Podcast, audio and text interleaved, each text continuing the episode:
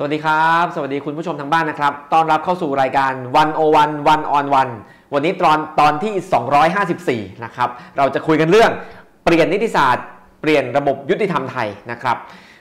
อยู่ในวงการนิติศาสตร์วงการกฎหมายนะครับก็จะได้ยินข้อคอรหาต่างๆ เวลามันเกิดคดีความในบ้านเมืองขึ้นที่คนรู้สึกว่าไม่ยุติธรรมนะครับไม่ว่าจะเป็นคดีอย่างคดีหมอกระต่ายเร็วๆนี้นะครับหรือเวลามันมีคำพิพากษาอะไรออกมาที่มันค้านสายตาคนนะครับ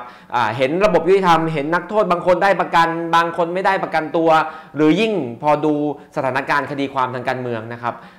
สังคมก็มักจะตั้งคำถามว่าเอ๊บ้านเมืองเป็นแบบนี้ ระบบยุติธรรมเป็นแบบนี้ ทำไมกฎหมายเป็นแบบนี้ และก็ตั้งคำถามว่า เอ๊ะเรานักกฎหมายที่เรียนกฎหมายมาทำอะไรอยู่ ยอมรับสิ่งที่มันเกิดขึ้นต่างๆ ได้อย่างไรนะครับ แล้วยิ่งพอเราดูโครงสร้างทางการเมือง ภายใต้กฎหมายมหาชน ภายใต้รัฐธรรมนูญ ดูโครงสร้างปัญหาต่างๆ ที่มีอยู่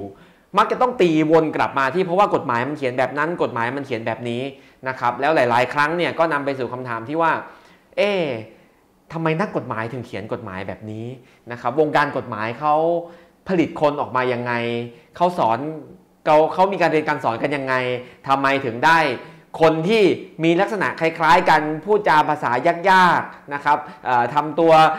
ดูเหมือนจะสูงส่งกว่าชาวบ้าน แล้วก็พูดอะไรที่คนอื่นไม่เข้าใจ แล้วก็เขียนกฎหมายออกมาที่ประชาชนก็ไม่เข้าใจ แล้วก็ต้องให้หมู่นักกฎหมายตีความกัน จนก่อให้เกิดปัญหาต่างๆ ที่บางครั้งสังคมก็คาใจว่า เอ๊ะทำไมเรื่องนั้นเป็นแบบนี้เรื่องนี้เป็นแบบนั้นนะครับสุดท้ายเราก็จะกลับไปตั้งคำถามว่า แล้วโรงเรียนสอนกฎหมายเนี่ยเขาสอนอะไรกันนะครับแล้วโรงเรียนสอนกฎหมายผลิตนักกฎหมายออกมาแบบนี้ เป็นต้นเหตุของปัญหาสังคมการเมืองต่างๆ ที่เป็นอยู่ปัจจุบันมากขนาดไหน ถ้าอยากจะแก้ปัญหาที่เกิดขึ้น อยากจะแก้ปัญหาความไม่ยุติธรรมที่มีอยู่ในสังคมไทย เราจะกลับไปแก้ที่โรงเรียนสอนกฎหมายกันได้ไหมนะครับคำถามนี้เป็นคำถามใหญ่ที่ได้ยินอยู่ตลอดนะครับ แต่ก็เป็นครั้งแรกในประวัติศาสตร์ประเทศไทยก็ว่าได้นะครับ ที่ตอนนี้เนี่ยเรามีคณะกรรมการชุดหนึ่งนะครับ ชื่อว่าคณะกรรมการสภานิติศึกษาแห่งชาตินะครับ ซึ่งเป็นคณะกรรมการภายใต้คณะกรรมการอุดมศึกษานะครับก็แต่งก็ตั้งกันขึ้นมานะครับ เพื่อจะมาศึกษาว่าไอการเรียนการสอนกฎหมายของเราเนี่ยมันมีปัญหาอะไรบ้างและมันเป็นต้นเหตุของปัญหาสังคมจริงหรือเปล่า และมันควรจะแก้ยังไง นะครับนี่ก็ถือเป็นหน้าประวัติศาสตร์อันดี อันหนึ่งที่เราจะได้มาได้มาทบทวนการเรียนการสอนกฎหมายในบ้านเรากันนะครับแล้ววันนี้เราก็ได้รับเกียรติเป็นอย่างสูงนะครับจากประธานอนุกรรมการสภานิติศึกษาแห่งชาติชื่อนี้นะครับ ซึ่งท่านไม่ใช่คนธรรมดาเลยนะครับ ผ่านประสบการณ์ทุกตำแหน่งแห่งที่มาแล้วนะครับ เคยเป็นคณะบดีคณะนิติศาสตร์มหาวิทยาลัยธรรมศาสตร์ เคยเป็นอธิการบดีมหาวิทยาลัยธรรมศาสตร์ สมัยที่ผมเป็นนักศึกษาอยู่นะครับ แล้วก็กำลังจะเป็น ประธานสภาสภามหาวิทยาลัยธรรมศาสตร์นะครับ อาจารย์ศาสตราจารย์ ดร สุรพลนิติไกรพจน์นะครับสวัสดีครับอาจารย์ครับสวัสดีครับคุณยิ่งชีพครับผมขอบคุณอาจารย์ที่ให้เกียรติมาพูดคุยกับเรานะครับ เพราะว่าอาจารย์เนี่ยต้องถือว่าเป็นผู้รู้จริง ๆ แหละว่าการเรียนการสอนนิติศาสตร์ของบ้านเราเนี่ยมันมีปัญหาอะไรบ้าง แล้วก็เป็นต้นเหตุของปัญหาอะไรบ้าง ก็จนมานำมาสู่การตั้งอนุกรรมการนี้นะครับแล้วอาจารย์ก็เป็นประธานด้วย อยากให้อาจารย์เริ่มเล่าให้ฟังเลยครับว่าคณะอนุกรรมการนี้เนี่ยมีที่มาอย่างไรแล้วมองเห็นปัญหาอะไรในระบบการเรียนการสอนเราปัจจุบันครับ ครับ ขอบคุณนะคุณยิ่งชีพคำถามนี้อาจจะ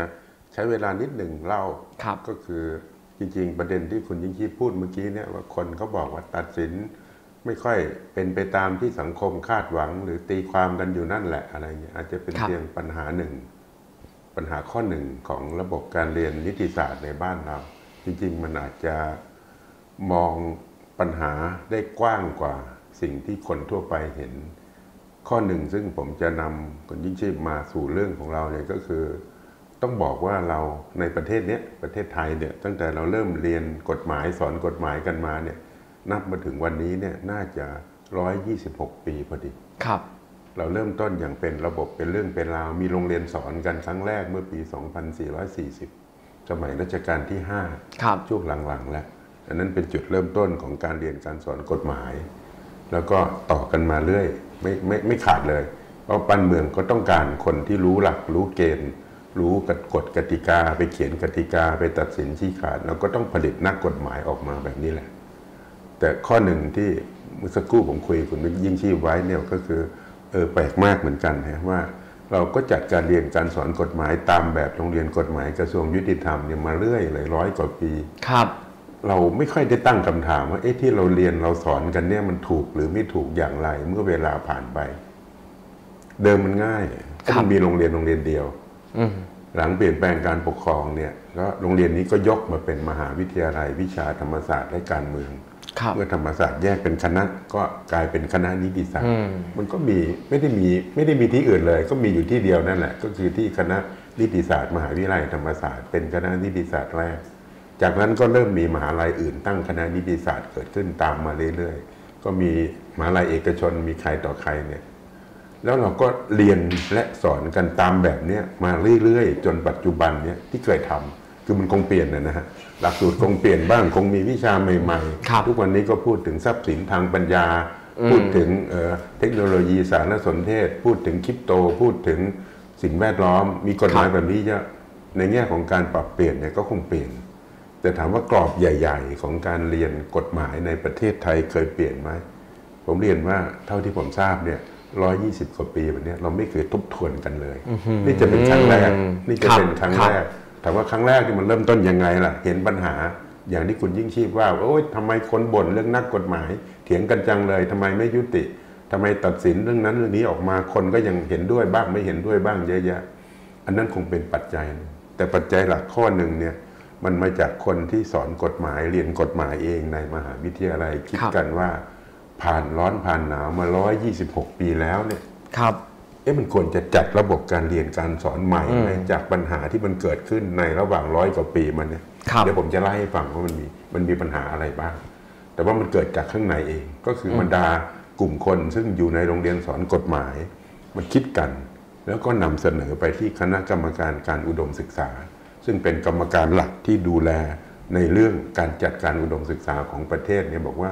มีปัญหาเยอะแยะซึ่งซึ่งเดี๋ยวผมจะพูดถึงเนี่ย แล้วก็อยากจะให้มีการตั้งคณะกรรมการชุดหนึ่ง ที่เรียกอย่างที่ว่านี่คือคณะกรรมการสภานิติศึกษาแห่งแห่งชาติ มันดูใหญ่นะคฟัรับงดูใหญ่โตมีำว่าครับแห่งชาติ แล้วโดยโครงสร้างมันก็เป็นแห่งชาติจริง ๆ เพราะว่าครับกรรมการการอุดมศึกษา ซึ่งแต่งตั้งเรามาเนี่ยเป็นกรรมการชุดเดียวที่รับผิดชอบเรื่องการจัดการอุดมศึกษาครับก็การเรียนนิติศาสตร์เป็นการเรียนระดับมหาวิทยาลัย ก็อยู่ภายใต้อุดมศึกษานี่แหละแล้วก็ดูทุกสาขาดูทุกมหาลัย แต่คราวเนี้ยเขาตั้งกรรมการ สภานิติศึกษาแห่งชาติขึ้นมา ถามว่ามีใครบ้าง แล้วหลักก็คือใครที่บอกว่ามีปัญหานะครับพวกที่สอนกฎหมายนี่อืนะมเพราะฉะนั้นในกรรมการชุดเนี้ยซึ่งมีประมาณสัก 20 คนเนี่ยครับก็จะมีคณะบดี คณะนิติศาสตร์ มหาวิทยาลัยหลักที่สอนกฎหมายอยู่สัก 12 คนไม่ได้ครบถ้วนหรอกครับแล้วก็มีผู้ทรงคุณวุฒิซึ่งก็ล้วนแต่เป็นนักกฎหมายที่อยู่ในวงการอื่น ๆ ประสบความสำเร็จ แล้วก็มีประสบการณ์เพียงพอที่จะมาบอกเล่าอะไรกันได้ มาคุยกันได้เนี่ย ตั้งมาชุดหนึ่งตั้งแต่เดือนเมษาปีที่แล้วแหละครับนี่เกือบจะครบปีแล้วล่ะ ก็ประชุมกันมาสักเกือบจะสิบครั้งแล้ว แล้วก็ถึงจุดหนึ่งก็เราก็เสนอว่า เอ๊ะน่าจะต้องมีการปฏิรูป ระบบการเรียนการสอนกฎหมายนะครับ แล้วก็นำมาสู่การทำร่างข้อเสนอเบื้องต้น ซึ่งก็เดี๋ยวเดี๋ยวผมผมจะลองเล่าให้ฟังคร่าวๆครับครับร่างข้อเสนอนี่เป็นเพียงความคิดของคณะที่เรียกว่าสภานิติศึกษาแห่งชาตินี่แหละ เราคิดกันว่าเอ๊ะมันน่าจะเดินแบบนี้นะ คิดเฉยๆนะครับ ยังไม่ได้ลงไปถึงขนาดจะต้องทำอย่างนู้นอย่างนี้ คิดว่าแนวทางใหญ่ มันน่าจะเป็นอย่างไร จึงจะแก้ปัญหาได้ ผมยังไม่ได้พูดเรื่องปัญหาคุณยิ่งชีพพูดเรื่อครังบปัญหาแย่ๆเดี๋ยวผมพูดถึงปัญหาต่อไป แล้วก็อยากจะมาฟังผู้คนในสังคมครับกลุ่มต่างๆ ที่มีส่วนเกี่ยวข้อง เราจะเอาเรื่องเนี้ยไปรับฟังความคิดเห็นในกลุ่มต่างๆ ที่เกี่ยวข้องกับนักกฎหมาย ไม่ใช่เฉพาะนักกฎหมายหรอกครับ คนที่ใช้กฎหมายคนที่เกี่ยวข้องเราก็จะไปฟังด้วยผู้ผลิต ผู้ใช้สภาวิชาชีพอืมตำรวจ ผู้พิพากษาอายการองค์กรวิชาชีพ เราจะไปคุยเขาหมดเลย แล้วก็จะไปถามเขาว่าเราคิดกรอบออกมาอย่างเนี้ยถูกไม่ถูกดีไม่ดีมีอะไรอยากจะแนะนำหครัรืบอมีความเห็นต่างไหมจากนั้นเนี่ยเราตั้งใจกันว่าเราจะใช้เวลาสักสามเดือน หลังจากที่เราทำมาสิบเดือนแล้วเนี่ยนะครับเราจะใช้เวลาสักสามเดือน แล้วก็สักประมาณ 14-15 ครั้งไป ฟังกลุ่มต่าง ๆ ทุกอาทิตย์เลย เริ่มที่ไหนที่นี้เป็นต้นไป แล้วก็เอาความเห็นนั้นมาปรับปรุงครับมาแก้ไขมาอภิปรายกัน แล้วก็จะทำข้อเสนอในการปฏิรูประบบการเรียนการสอนกฎหมายครับในประเทศไทยขึ้นมา จากนั้นพอได้กรอบอันนี้ชัดเจนเนี่ยคราวนี้จะเป็นเรื่องเป็นราวแล้วเราก็จะกลับไปหาคนซึ่งเกี่ยวข้องกับการเรียนการสอนกฎหมาย เยอะมากเลย คนนอกวงการอาจจะไม่รู้ว่ามีองค์กรที่เกี่ยวข้องไอ้ คณะนิติศาสตร์มันเกี่ยวแน่แหละ แต่ว่ามันมีคนที่เกี่ยวข้องกับการเรียนการสอนกฎหมายเยอะนะครับครับ เช่นเนติบัณฑิตยสภาอืมซึ่งเป็นคนสำคัญเลย สอบเน เป็นคนครับวัดความรู้ แล้วก็เป็นประตูว่าใครจะเป็นผู้รักษาอายการเนี่ยต้องมาสอบครับแล้วก็ต้องไปคุยกับสภาทนายความครับ ซึ่งก็มีคนที่จบนิติศาสตร์ไปอืมสมัครอบรมเป็นทนายความเยอะครับมาก ต้องไปคุยกับกอพเพราะเขาจ้างนิติกรในกระทรวงทบวงกรมจะพัฒนาระบบการฝึกอบรมนิติกรอย่างไรครับต้องไปคุยกับศาลยุติธรรมอืมไปคุยกับเอ่อคณะกรรมการอายการครับเพราะเขาเป็นคนที่เอาคนเหล่านี้ไปใช้ครับต้องไปคุยกับศาลปกครอง ต้องไปคุยกับองค์กรอิสระ ซึ่งเป็นองค์กรทางกฎหมายทั้งหลาย ว่าครับเห็นว่ายังไงคิดยังไง แล้วค่อยได้ตกผลึกอะไรมาแล้วเนี่ยค่อยไปเสนอต่อ ซึ่งอาจจะเยอะแยะนะอาจจะต้องแก้กฎหมายนู่นนี่ อาจจะต้องมีกฎกพมีระเบียบ มีเกณฑ์เรื่องค่าครับตอบแทน มีการจัดระบบใหม่เยอะแยะซึ่งก็จะเป็นสเต็ปต่อไป ตอนนี้เราอยู่ในขั้นแรกครับก็คือ 10 เดือนมาเนี่ยยีคนเนี่ยคิดอะไรมาระดับหนึงแล้วกำลังจะใช้เวลา2-3เดือนจากนี้ไปเนี่ยไปรับฟังความคิดเห็น แล้วก็รับฟังเมื่อไหร่ อันนี้เป็นเป็นเป็นเป็นข้อคิดเห็นซึ่งเปิดกว้างมากเลยมีแต่หลักใหญ่ๆ ฟังมาแล้วก็มาเติมรายละเอียดมาแก้มาขัดเกลาแล้วก็จะเอาไปเอ่อทำเป็นแผนจริง ๆ ขึ้นมา จากนั้นนะครับก็จะเดินสายไปพบท่านประธานศาลฎีกา ท่านประธานกตท่านเอ่อกรรมการกตไปพบกรรมการอายการ ไปพบท่านอายการสูงสุด ไปพบท่านนายกสภาครัทบนายความ ไปคุยกับท่านเลขากพไปหาใครต่อใครเยอะแยะเลยแล้วไปถามว่าคิดว่ายังไง ต้องทำอะไรอีกไหมจะมาร่วมกันแบบนี้ หรือคิดว่าจะต้องไปปรับอะไรบ้าง ถ้าเห็นด้วยเนี่ยจะเดินยังไงต่อ อันนั้นเป็นเรื่องอีกยาวครับแต่ว่าพอยที่ผมอยากจะอยากจะเรียนคุณยิ่งชีพก็คือร้อยยี่สิบกว่าปีเนี่ยเราไม่เคยทำแบบนี้มาก่อนอืมครับมันเคยมีความเห็นคนนะที่อยากจะทำแต่เป็นกลุ่มเล็ก ๆ แต่ครั้งเนี้ยเป็นเป็นข้อคิดเห็นซึ่งถูกรับรองอย่างเป็นทางการโดยคณะกรรมการการอุดมศึกษาของประเทศ แล้วก็ตั้งคนที่เกี่ยวข้องหลักโดยตรง มีคณะบดีคณะนิติศาสตร์ 12 คณะครับมานั่งรวมกันครับ ผมผมเล่าความเป็นมาอาจจะยาวนิดหนึ่งแต่จะขมวดตรงเนี้ยจะบอกคุณยิ่งชีพว่า ฟังดูมันก็เอ๊ะมันก็มีเรื่องวิศวะ เรื่องหมอเรื่องสถาปัตย์เรื่องวิชาชีพอื่นสารพัดทำไมเขาไม่ต้องลุกขึ้นมานั่งปฏิรูปอะไรกัน ผมคิดว่าสองเหตุผลกัน ที่คิดที่พวกเราคิดว่ามันจำเป็นต้องพูดเรื่องนี้ เหตุผลที่หนึ่งเนี่ยส่วนหนึ่งมาจากที่คุณยิ่งชีพเริ่มต้นว่าโอ้ยคนบอกว่ากฎหมายนี่มันมากำหนดอะไรนู่นนี่มันมา เป็นกติกาดูแลความขัดแย้งในสังคม แล้วก็ออกมาอืมก็ไม่ค่อยเอ่ออยู่ในร่องในรอย หรือคนรู้สึกว่ารับไม่ได้ไม่เห็นด้วย นักกฎหมายก็มาทะเลาะกันให้คนเห็น อันนั้นเพียงปัญหาส่วนหนึ่ง แต่มันมีปัญหาภายในของระบบนิติศาสตร์อีกซึ่งผมจะเล่าต่อไป แต่ว่าข้อที่สองเนี่ย ผมคิดว่าขนาดของปัญหามันใหญ่มากครับ ขนาดของปัญหาของนิติศาสตร์มันใหญ่มากถามว่าเพราะอะไร มันจะมี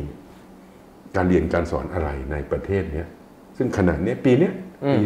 2515เนี่ยอืมเรามีคณะวิชาที่เปิดสอนนิติศาสตร์อยู่ทั่วประเทศเนี่ย94 คณะอืมครับมีคุณยิ่งชีพนึกถึงอะไรที่มันจะมากเท่านี้ไหมในประเทศไทยประเทศเดียวเนี่ยเปิดสอนนิติศาสตร์อยู่ 94 แห่งครับ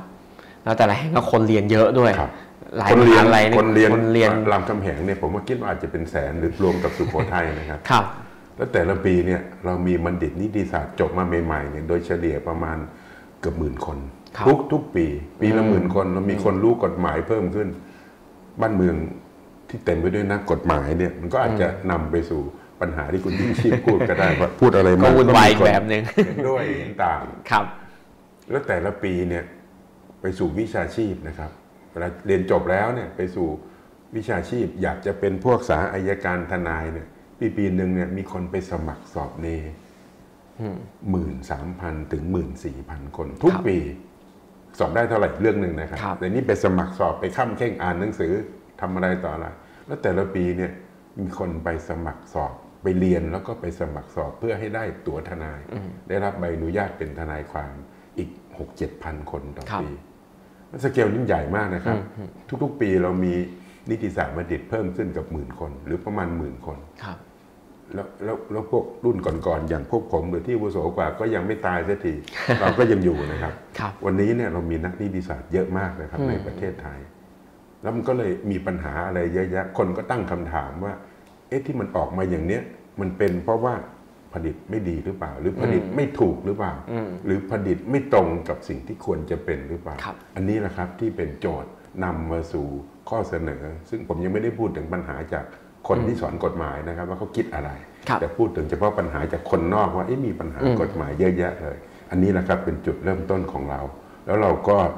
เอาจริงเอาจังนะครับว่าเราจะไปฟังจริง ๆ เราอยากจะรู้ว่าคนคิดยังไง แนวทางที่เสนอดีไม่ดี เพื่อจะนำมาสู่การทำแผนปฏิรูปการศึกษาครับนิติศาสตร์ของทั้งประเทศ เพราะคราวนี้เป็นครั้งแรกที่ทำอะไรอย่างเป็นทางการครับโดยสิ่งที่เรียกว่าคณะกรรมการสภานิติศึกษาอย่างที่ว่าเนี่ยครับ ครับ แล้วเท่าที่อาจารย์อ่าประชุมกันมา 10 เดือนนะครับมีคณะบดีหลายท่านมีผู้ทรงคุณวุฒิหลายท่าน พอจะสรุปปัญหาอะไรได้ไหมครับอาจารย์ว่าระบบการเรียนการสอนของเราเท่าที่มีอยู่ในปัจจุบัน ซึ่งต่อเนื่องมาร้อยกว่าปีเนี่ยปัญหามันอยู่ตรงไหนบ้างครับ ครับ ผมคิดว่าน่าจะพอเห็นครับเพราะไม่นั้นเราจะเสนอแนวทางในการปฏิรูปไม่ได้ครับน่าจะพอเห็น ผมคิดว่าอาจจะมีสัก3ามสี่ประเด็นเท่านั้นนะที่เราคิดว่าเป็นเรื่องใหญ่เรื่องเล็กคงมีเยอะนะครับอ่าๆเอาเรื่องใหญ่ๆเรียนเยอะเกินไปหลักสูตรไม่ทันสมัยไม่มีวิชาสมัยใหม่อันนั้นอันนั้นเรื่องเล็ก อันนั้นพอเดาได้อยู่แล้วครับอ่านั่นแต่ว่าเรื่องใหญ่ๆเนี่ยผมคิดว่าเรามีอยู่สัก3ามสี่เรื่องด้วยกันครับเรื่องที่หนึ่งก็คือเอ่อการเรียนการสอนนิติศาสตร์เนี่ยเราเริ่มต้นอย่างที่ผมว่าว่าเราเริ่มจากโรงเรียนกฎหมายกระทรวงยุติธรรม แล้ว 2475 2 2477 เมื่อธรรมศาสตร์ตั้งเนี่ยก็มาเป็นคณะนิติศาสตร์ธรรมศาสตร์ แล้วประมาณ 2,500เนี่ยก็เริ่มมีที่อื่น หลัง 2,500 ก็เริ่มมีคนอื่นตั้ง เมื่อก่อนไม่มีปัญหาเลย เพราะมีแห่งเดียวครับ แล้วก็อยากจะผลิตอยากจะเปลี่ยนอะไรก็ไปจัดอืมแต่ว่าตั้งแต่ปี 2457 เป็นต้นมาครับเอ่อสมัยรัชกาลที่6เนี่ยหลังจากตั้งโรงเรียนกฎหมายมาสักสิบเจ็ดสิบแปดปีเนี่ย มีพระราชบัญญัติเนติบัณฑิตยสภาครับรัชกาลที่7รัชกาลที่ 6 ท่านเรียนมาจากอังกฤษท่านเห็นเอ่อสำนักอบรมศึกษากฎหมายต่างๆในอังกฤษเป็นต้นแบบ ท่านก็ท่านก็ปรารถนาดีจะให้นักกฎหมายเนี่ยได้ฝึกอบรมได้เข้ามาเรียนรู้อะไรบางอย่าง ไม่ใช่รู้กฎหมายอย่างเดียวก่อนที่จะเข้าสู่วิชาชีพ ท่านก็ตั้งเนติบัณฑิตยสภาขึ้นมา ตั้งมานานมากนะครับ เป็นองค์กรวิชาชีพแห่งแรกของประเทศไทยอืนะครับม แพทยสภาเนี่ยก็เพิ่งเกิดขึ้นครัเมื่บอปี 2466 หลังจากนั้นตั้งเกือบ 10 ปีนะครับแห่งที่สองเนี่ยแห่งแรกเนี่ยคืออกฎหมายเลย หมอความกับหมอจริงๆเนี่ยเป็นอืมอะไรที่เอ่อคิดกันว่าต้องควบคุมให้ดี ต้องวางเอ่อจริยธรรมต้องกำหนดว่าต้องทำตัวยังไงเนี่ยพอมีเนเนี่ยเนก็จะรับเอาคนจบนิติศาสตร์ไปฝึกอบรม ไปทำการเรียนรู้จบภาคกฎปฏิบัติจบปริญญาตรีกฎหมายแล้วยังต้องไปเรียนเนอีกชั้นหนึ่งครับครับ เพื่อจะไปสู่อายการผู้พิพากษาเมื่อก่อนเนี่ยต้องผ่านเนก่อนถึงจะเป็นทนายได้ด้วยซ้อ่าำเดี๋ยวนี้ก็อาจจะเปลี่ยนไปหน่อยบางนิติศาสตร์บัณฑิตก็อาจจะเป็นเนเป็นทนายความได้แล้วครับทำอย่างอื่นก็ได้แล้วนะครับพอมีเนขึ้นมาก็ไม่มีอะไรก็เป็นการอบรมวิชาชีพ แต่สถานการณ์หลังปี 2500 เมื่อเราเริ่มมีคณะนิติศาสตร์ใหม่ๆขึ้นเมื่อมีครับคณะนิติศาสตร์เยอะเนี่ยครับ เวลาคนจะตั้งความจริงคณะนิติศาสตร์ในคนพูดกันว่าตั้งง่ายอืม เพราะว่าเอ่อไม่ต้องใช้เครื่องมือ ไม่ต้องอ่ามีมีแลบไม่ต้องมีอะไร ทั้งนั้นมีครับตำรา มีดีกากับมีคนสอนก็ใช้ได้แล้วครับมันก็เป็นที่นิยม แล้วก็มีคนอยากจะเรียนกฎหมายเยอะทีเดียว ก็มีคณะนิติศาสตร์เปิดขึ้น เนซึ่งเดิมก็รับมาก็ไปอบรมต่อเนี่ยก็เริ่มมากำหนด องค์กรวิชาชีพก็เริ่มมาวางกฎเกณฑ์บอกถ้าจะเปิดคณะนิติศาสตร์ใหม่ๆเนี่ยอืมเอ๊ะหลักสูตรอันนี้อาจจะไม่ได้มาตรฐานนะถ้าไม่ได้เรียนวิชานั้นวิชานี้ ซึ่งจำเป็นต่อการใช้วิชาชีพทางกฎหมาย ระยะแรกก็ไปกันได้ แต่พอมันมีคณะนิติศาสตร์เยอะขึ้น และสังคมมันเริ่มเปลี่ยนอืมสังคมมันเริ่มเปลี่ยน มันก็เริ่มมีปัญหาขึ้นมา สังคมไทยเปลี่ยนมาตั้งแต่ผมคิดว่า 2516ครับ34 ตุลาก็เริ่มมีอะไรเปลี่ยนแปลงบ้าง แต่มันครับมาชัดเจนแถวๆปี 2540 สักประมาณ 20 กว่าปีก่อนครับ ที่เราเริ่มแยกระบบกฎหมายมหาชน เริ่มครับตั้งศาลปกครอง เริ่มมีศาลรัฐธรรมนูญเริ่มมีองค์กรทางกฎหมายครับที่ใช้กฎหมาย รัฐธรรมนูญ ใช้กฎหมายมหาชนมากขึ้นเนี่ยมันก็กลายเป็นปัญหาขึ้นมาว่าอ้าวเนเนี่ยอืมซึ่งพอมีการแยกระบบเนี่ยอืมเนนี่ก็จะไปดูแลเรื่องของกระบวนการยุติธรรมทางแพ่งทางอาญาเป็นหลักครับไม่ใช่ทางปกครอง ไม่ใช่ทางมหาชนแล้วอืม แต่เนเนี่ยมีบทบาทอันนี้อยู่ก็คือกำหนดว่าคุณควรจะต้องเรียนอะไร เพื่อจะเข้าสู่วิชาชีพได้ครับ เพราะฉะนั้นเมื่อสักสิบปีมาเนี่ยครับศาลปกครองก็เริ่มวางหลักบอกว่า ไม่ว่าอะไรหรอกถ้าเนจะกำหนดสำหรับวิชาชีพทางกฎหมายแพ่งกฎหมายอาญาอืมใครจะเป็นศาลเป็นอายการเนี่ยเอาแต่ถ้าคุณจะเป็นศาลปกครองอะครับเป็นตุลาการศาลปกครอง เป็นอายการคดีปกครอง เป็นคนที่มาเกี่ยวข้องกับคดีปกครอง คุณควรจะต้องรู้อะไรอืม ตอนเนี้ยศาลปกครองก็วางกติกาครับว่า ใครจะมาเป็นตุลาการศาลปกครองเนี่ยจะต้องไปเรียนรู้อะไรอีกแบบหนึ่งในทางปฏิบัติครับที่ไม่ตรงกับเนอ่าก็มีคนอีกหลายพันคนครับต่อครัปีบไปอบรมอยู่กับศาลปกครองครับและศาลปกครองก็จะวางค่อยๆ วางหลักเกณฑ์ครับต้องเรียนอะไรมาบ้างอีกครับสภาทนายความเกิดขึ้น แล้วก็มีอำนาจออกใบอนุญาตเอง แล้วก็จัดการฝึกอบรม แยกต่างหากออกจากศาลและอายการครับแล้วบอกใครจะเป็นทนายต้องรู้ภาคปฏิบัติอีกแบบหนึ่งนะเขาอบรมเขาเองแล้วก็ครับสอบของเขาครับก็มีคนไปเรียนอยู่ปีละครับเจ็ดแปดพันคน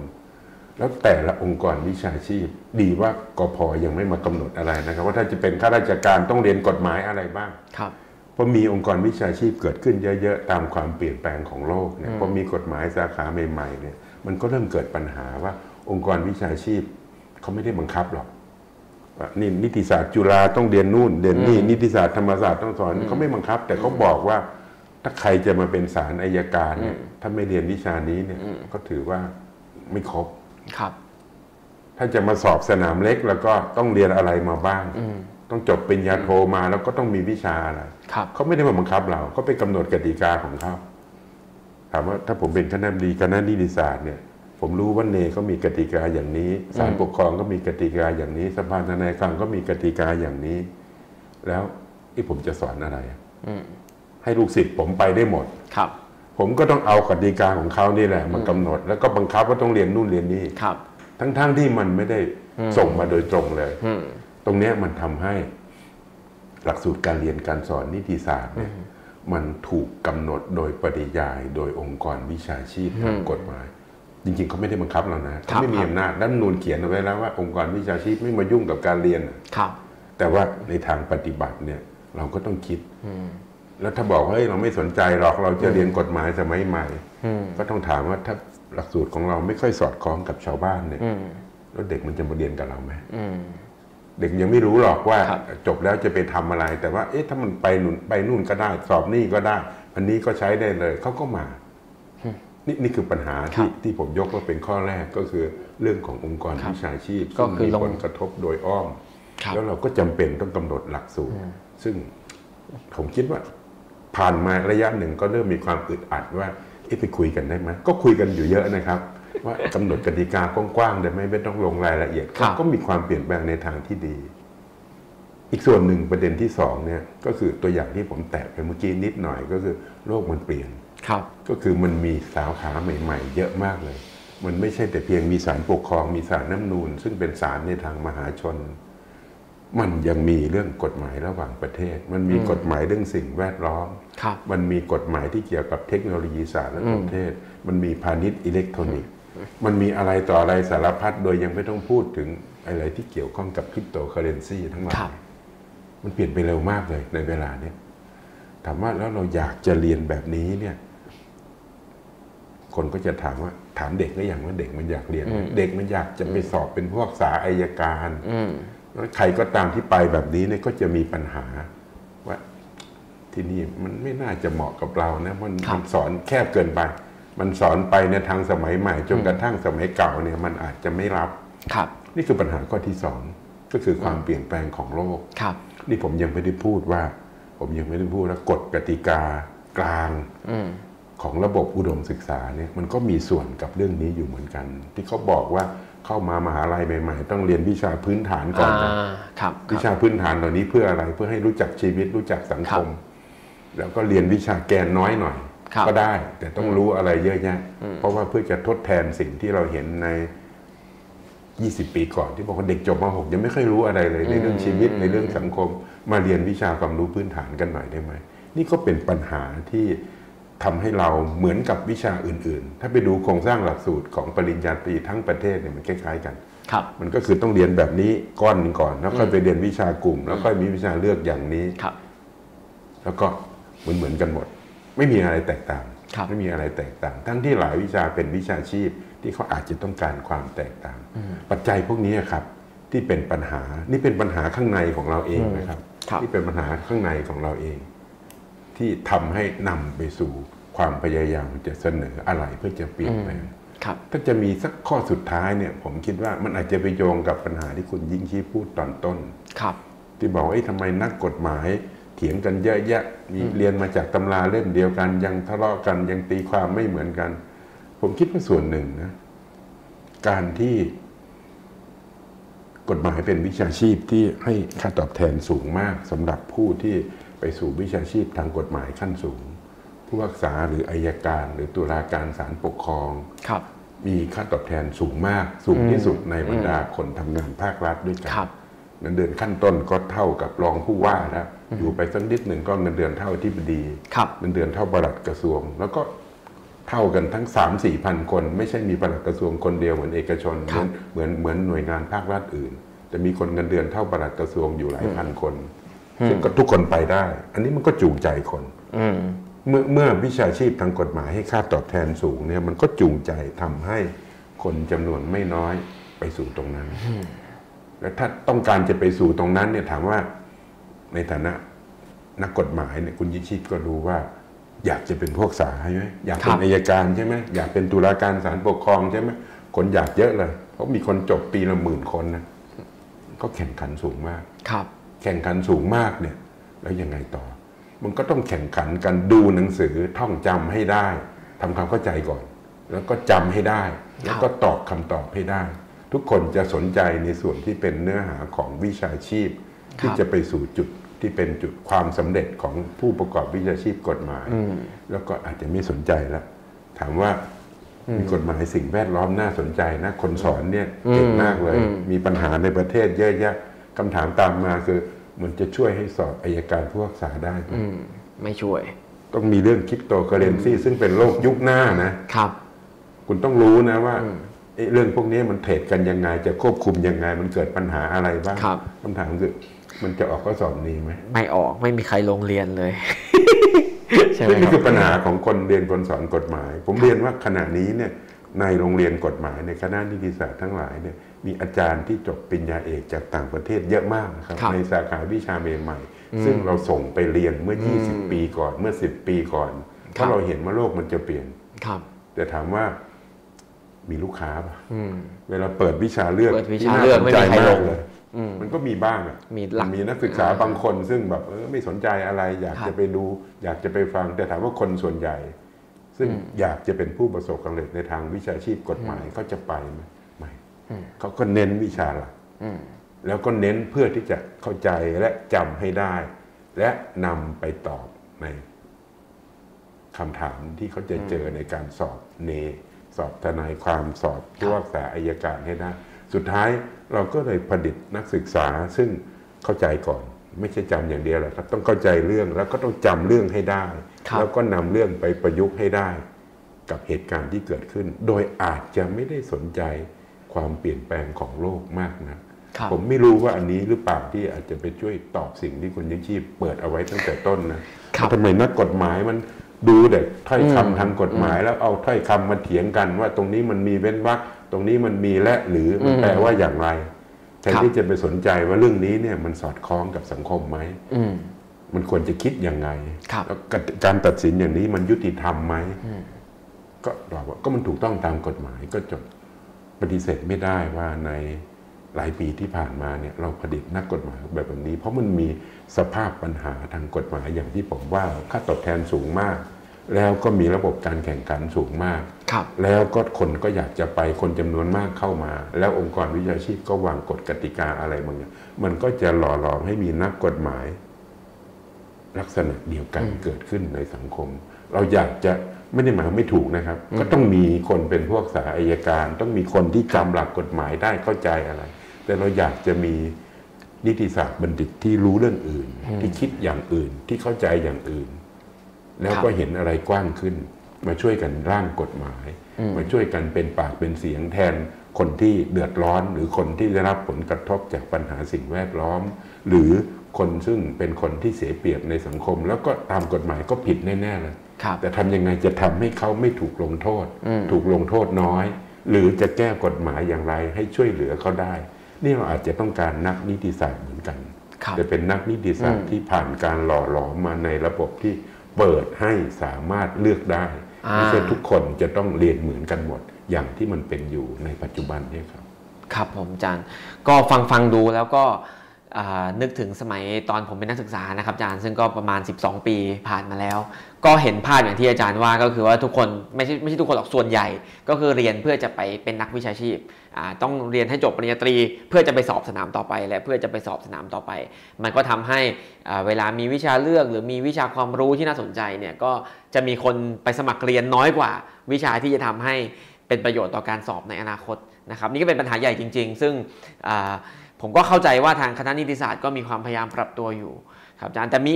อีกปัญหาหนึ่งครับอาจารย์ที่อยากจะตั้งขึ้นมา ซึ่งผมคิดว่าอาจารย์แตะไปหน่อยหนึ่งแล้ว แต่ว่าอยากจะให้ลงลึกอีกสักหน่อยหนึ่งว่าาทางอาจารย์และคณะนุกรรมการเนี่ยเห็นว่าเป็นเรื่องใหญ่หรือเปล่าก็คืออข้อวิพากษ์ต่อนักกฎหมายเนี่ยก็คือว่าเป็นคนที่เรียนแต่หนังสือเล่มหนาๆแล้วก็ไม่เข้าใจสังคมจริง ๆครับ ก็อย่างประสบการณ์ของผมเองเนี่ยผมทำงาน ผมก็รู้สิ่งหนึ่งเลยว่าผมไม่รู้ประวัติศาสตร์ เพราะผมไม่เคยเรียนอ่าผมก็เรียนแค่ว่ากฎหมายมันเขียนว่าอะไร แต่เราไม่ได้รู้ด้วยซ้ำว่าไอตอนที่กฎหมายฉบับนี้มันออกเนี่ยพศ 2478 เนี่ยบ้านเมืองมันเป็นมันมีปัญหาแบบนึงนะมันก็เลยออกกฎหมายมาอ่ามันก็ขาดความรู้ชุดประวัติศาสตร์เข้าไป แล้วยิ่งความรู้อื่น ๆ เรื่องมนุษยศาสตร์ สังคมศาสตร์ศิลปศาสตร์เนี่ยไม่มีเลยนะครับมันก็เลยทำให้นักกฎหมายเนี่ยถูกวิจารณ์ว่าเป็นพวกหัวสี่เหลี่ยมนะฮะก็คืออ่าอ่านตัวหนังสือมันเขียนว่าอะไร มันก็ต้องเป็นไปตามนั้นนะครับอ่าถ้า กฎหมายมันผิด กฎหมายมันบอกว่าผิด ก็ต้องผิดแหละ กฎหมายมันบอกว่าลงโทษก็ต้องลงโทษ โดยไม่ได้คิดว่าจริง ๆ แล้วมันยุติธรรมหรือเปล่า ตัดสินแบบนี้มันจะนำไปสู่สังคมแบบไหนอะไรอย่างเงี้ยนี่เป็นข้อกังวลหนึ่งที่อาจารย์เห็นว่าเป็นปัญหาใหญ่ไหมครับ ผมคิดว่านั่นเป็นส่วนหนึ่งของปัญหาที่ผมเรียนเมื่อสักครู่นี้ก็คือการแข่งขันในวิชาชีพที่สูงมาก เนื่องจากครัค่าบตอบแทนที่สูงอืมเงื่อนไขการเรียนที่จะต้อง คัดเอาคนซึ่งเข้าใจจำได้อธิบายปรับบทกฎหมายได้ดีเนี่ยมันทำให้ทุกคนพยายามเป็นคนแบบนี้ แล้วภายใต้เวลาที่จำกัดครับจำนวนหน่วยกิจที่จำกัดเนี่ย ทุกคนก็จะ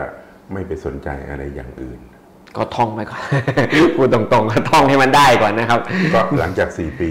พอเราไปที่เนก็เป็นอย่างเดียวกันอีกครับยิ่งลึกลงไปอีกในคกรับลุ่มสาขาวิชาหลัก ไปสอบทนายเนี่ยเรื่องวิแพ่งวิอาญาก็ยิ่งลึกลงไปอีกครับโดยไม่ได้สนใจเรื่องกระบวนการยุติธรรมทางอาญามีปัญหาอะไรหรือไม่เราครับควรจะปฏิรูประบบอืมตำรวจไหมอืมเพราะอะไรอืม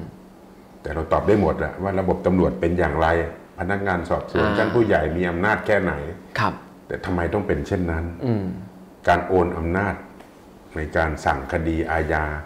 ไปที่ผู้ว่าราชการจังหวัดในอดีต แล้วตอนหลังโอนกลับมาพี่มาที่ผู้การจังหวัดครับว่าจะมีความเห็นแตกต่างเรื่องจะสั่งไม่ฟ้องเนี่ย ระหว่างพนักงานสอบสวน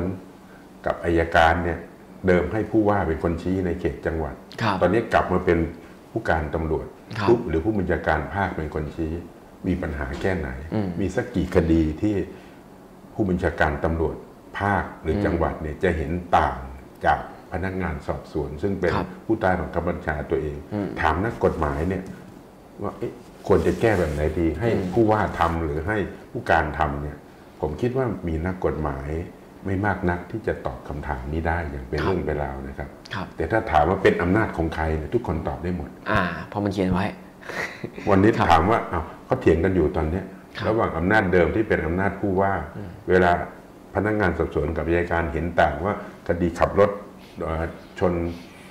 หมอเสียชีวิตเนี่ยครับควรจะฟ้องฐานอะไรบ้างเกิดเห็นต่างกันขึ้นมาเนี่ยครับถ้ามันเป็นเรื่องต่างจังหวัด ต้องเป็น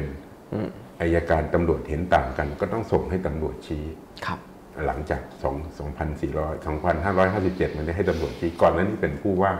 ไม่มีใครไปตามว่าตำรวจเนี่ยซึ่งมีอำนาจชี้สุดท้ายเนี่ยชี้เหมือนอายการสักกี่เปอร์เซ็นต์ชี้เหมือนพนักงานสอบสวน ซึ่งเป็นตำรวจสักกี่เปอร์เซ็นต์ แล้วที่ถูกมันควรจะเป็นอย่างไรครับโดยธรรมชาติของวิชาชีพและการทำงานและสายบังคับบัญชาเนี่ยเขามีแนวโน้มที่ที่จะชี้อย่างไร ครับ สุดท้ายมันจะนำไปสู่การแก้ไขกฎหมาย แต่ถามนักกฎหมายทุกวันเนี้ก็มีนักกฎหมายที่สนใจครับ แต่น้อยมากอืมเราจำได้หมดแล้วอำนาจครับนี้เป็นของใคร แต่ว่ามันควรจะเป็นของใครล่ะอืมเราตอบไม่ได้หรอกครับ ผมว่าสังคมใน ยุคสมัยที่มันมีความเปลี่ยนแปลงเยอะมากแบบเนี้ยเราต้องการนักกฎหมายที่คิดอะไร ในเรื่องความยุติธรรมอืมในเรื่องนิติปัชญา ในเรื่องระบบบริหารจัดการยุติธรรมครับในเรื่องเหตุผลของเรื่องจริง ๆ ที่ครัไม่บใช่เหตุผลทางกฎหมายมากขึ้นกว่าเดิมด้วย ซึ่งเราก็เชื่อกันว่าถ้าเราเปลี่ยนระบบการเรียนการสอนนิติศาสตร์ไปได้บ้างเนี่ยเราน่าจะผลิตนักกฎหมายอืมอีกแบบหนึ่งได้มากขึ้นครับ ถ้าเขาเลือกว่าเขาไม่อยากจะไปเป็นพวกสายอายการเขาอยากจะเป็นนักนิติศึกษา อยากจะเรียนกฎหมาย เพื่อจะตอบปัญหาเรื่องความยุติธรรม เขียนบทความทางกฎหมาย อยากจะช่วยชี้ทางออกของสังคม อยากจะเอากฎหมายไปช่วยแก้ปัญหาสิ่งแวดล้อม น่าจะมีคนแบบนี้บ้างอืม ระบครับบการเรียนการสอนน่าจะเปิดโอกาสบ้างครับอันี้เป็นเหตุผลหลักข้อหนึ่ง ซึ่งซึ่งนำมาสู่ข้อเสนอในการปฏิรูป ซึ่งซึ่งอยู่ในเนื้อซึ่งเรากำลังจะไปรับฟังความคิดเห็นครับกันกับผู้เกี่ยวข้องในครับช่วงสองสามเดือนนี้นะครับ มีแนวทางของมันอยู่ชัดเจน สมมุติครับอาจารย์อ่าสมมุติว่าคนทั้งหลายที่ไปรับฟังความคิดเห็นเนี่ยครับเขาก็เห็นด้วยกับปัญหาที่ผมตั้งไว้ หรือว่าเห็นด้วยกับความคิดเห็นของอาจารย์เมื่อสักครู่นี้เนี่ยมันมีข้อเสนอที่มันเป็นไปได้ไหมครับว่า จะปรับอะไร เช่น ลดวิชาบางอย่างไม่จำเป็นเลิกเรียนเถอะ แล้วไปเพิ่มวิชาบางอย่างที่ไม่เคยเรียนมาก่อนอะไรแบบเนี้ยครับ เพื่อเราจะสร้างนักกฎหมายแบบนั้นได้ครับ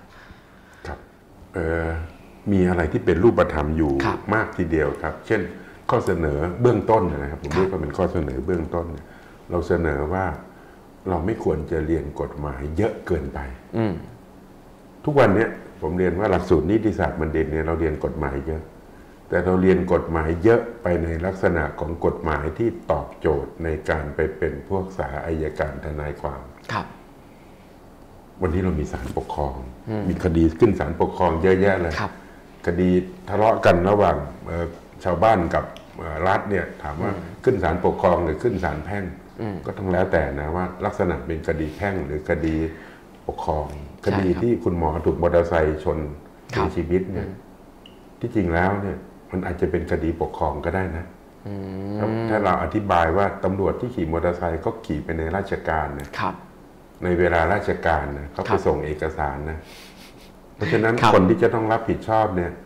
ในเรื่องค่าเสียหายเราไม่ได้พูดคดีอาญาครับคดีอาญาก็ขึ้นศาลอาญาแหละแต่ใครจะต้องชดใช้ค่าเสียหายระหว่างตำรวจ กับสำนักงานตำรวจแห่งชาติ ผู้ปกครองของเขาหรือครับบิดามารดา ซึ่งก็อาจจะไม่ได้มีเงินมากมายครับกับสำนักงานตำรวจแห่งชาติ ซึ่งน่าจะชดใช้ค่าเสียหายได้ ถ้าหากว่าพิสูจน์ได้ว่าเป็นเรื่องในราชการครับไอ้เรื่องแบบนี้ครับ เป็นเรื่องที่มันมีความแตกต่างระหว่างระบบกฎหมายสาขากฎหมายที่เกิดเพิ่มขึ้นมาเยอะแยะอยู่ในชีวิตประจำวันเนี่ยถามว่า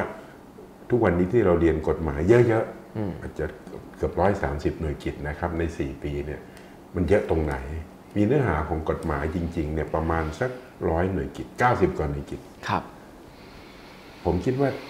80%เป็นเนื้อหากฎหมายที่เป็นกฎหมายแพ่งกฎหมายอาญากฎหมายวิธีพิจารณาความครับเราเรียนเรื่องใหม่ ๆ น้อยมากครับเรามีวิชากฎหมายมหาชนอยู่สัก 3-4 วิชาอืมจาก 20 กว่าวิชาครับทั้งที่วันนี้เรามีศาลปกครองแล้วครับเราแทบไม่มีวิชาว่าด้วยสิ่งแวดล้อมอืมทรัพยากรธรรมชาติเป็นวิชาบังคับเลยครับ ถ้าใครชอบก็ต้องไปเลือกเอาเองก็แล้วกันอืมแล้วภายใต้เงื่อนไขที่เราพูดกันเนี่ยบอกว่าเฮ้ย เงินเดือนพวกษาแพงนะมีความมั่นคงสูงอยู่ได้ครัจบนถึงอายุ70ปีนะ แล้วก็ทุกคนก็มีความคาดหวัง แล้วใครจะไปเรียนวิชาเหล่านั้น ถ้าไม่ปรับหลักสูตรวิชาบังคับใหม่ครับข้อเสนอเบื้องต้นประการหนึ่งเลย คือ เรียนกฎหมายที่จำเป็นจริงอืมๆสัก60หน่วยกิจอ๋ออาจารย์เสนอครึ่งไม่ใช่หนึ่งไม่ใช่ ไม่ใช่80 90อย่างที่เป็นอยู่เดิม ครับ แล้วก็ให้เขาไปเลือกเองอืมอีกส่วนหนึ่งสัก 30 หน่วยกิตว่าเขาอยากจะเรียนกฎหมายอะไรครับ เช่นเขาอาจจะสนใจกฎหมายสิ่งแวดล้อมทรัพยากรธรรมชาติครับก็อาจจะสนสนใจกฎหมายเทคโนโลยีสารสนเทศอืมไปเรื่องพาณิชย์อิเล็กทรอนิกส์ไปเรื่องครับคริปโตเคอเรนซีมันจะมีกลุ่มวิชาอย่างเนี้ยซึ่งถ้าไม่ปล่อยถ้าถ้าบังคับว่า8 9 0ต้องเรียนในนี้ทุกคนพอใจ เพราะว่าจะไปสู่วิชาชีพนะก็ก็ต้องเรียนแบบนี้อืมลดมันได้ไหมครับแล้วก็เรียนเฉพาะแกนจริง ๆถามว่าอ้าวแล้วจะเป็นผู้รักษาท่าน ไปเป็นอายการได้ยังไงเรียนน้อยบอกมีวิชาชีพอยู่แล้วนะจบปริญญาตรีแล้วถ้าอยากจะเป็นทนาย ผู้รักษาอายการเราจะมีหลักสูตรฝึกอบรมครับอีกปีหนึ่งถึงปีครึ่งครับซึ่งอยู่ในข้อเสนอเนี่ยครับ ว่านอกจากวิชาบังคับสักกฎหมายสัก 60 หน่วยครับเรียนวิชาเลือกทางกฎหมายตามกลุ่มที่เขาคิดว่าเขาชอบเขาอาจจะชอบกฎหมายวิธีพิจารณาความกฎหมายแพ่งกฎหมายอาญาเพื่อจะเตรียมไปเป็นศาลก็เชิญ แต่มันมีคนอีกกลุ่มหนึ่งซึ่งอาจจะเลือกอย่างอื่น เพราะไม่ได้คิดไป ไม่ต้องถูกบังคับให้เรียนมากมายแบบนี้ครับ